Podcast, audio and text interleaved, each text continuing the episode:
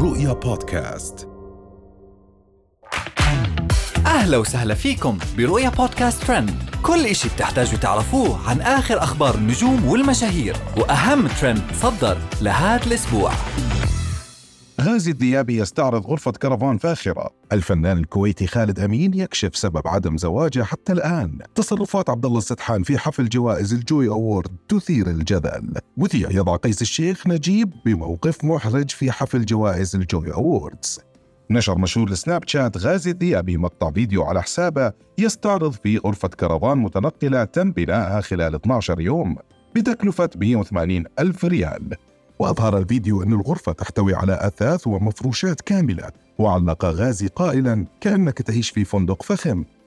ما شاء الله، وش وش آه هذا كأنك في في في الفور سيزن.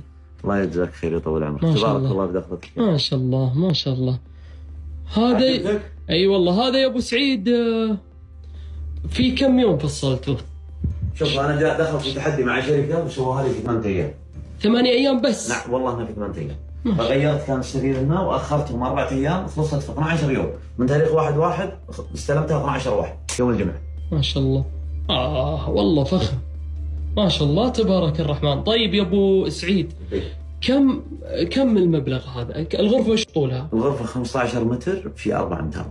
إيه؟ أسعارها تقريبا يعني توصل تبدأ من مئة وثمانين ألف ونطالع إلى مئتين وعشرين مئتين. بس والله العظيم تستاهل يا جماعة الخير. وهذه يدوس خلى الدكروزر ويجي يدوس، ما يحتاج تريلر ولا يحتاج.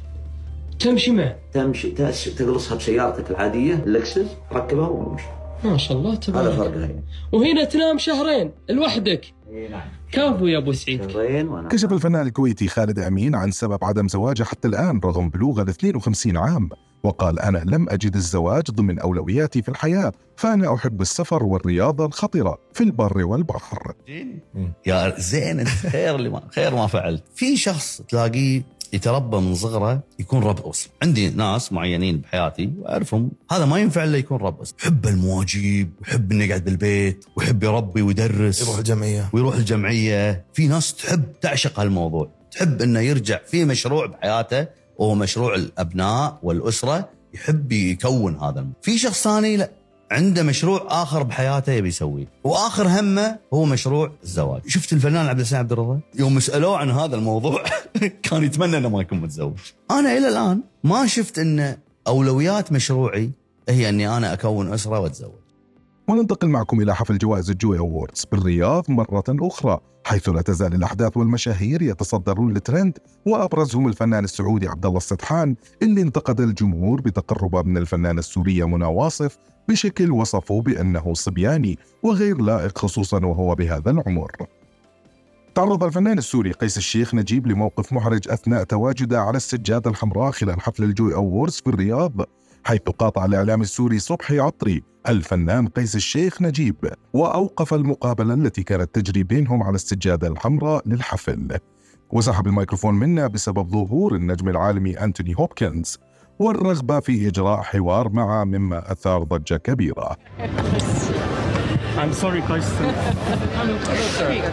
Well, you want me to hold it? Okay. وهي كانت أهم أخبارنا لليوم، بنشوفكم الحلقة الجاي. رؤيا بودكاست.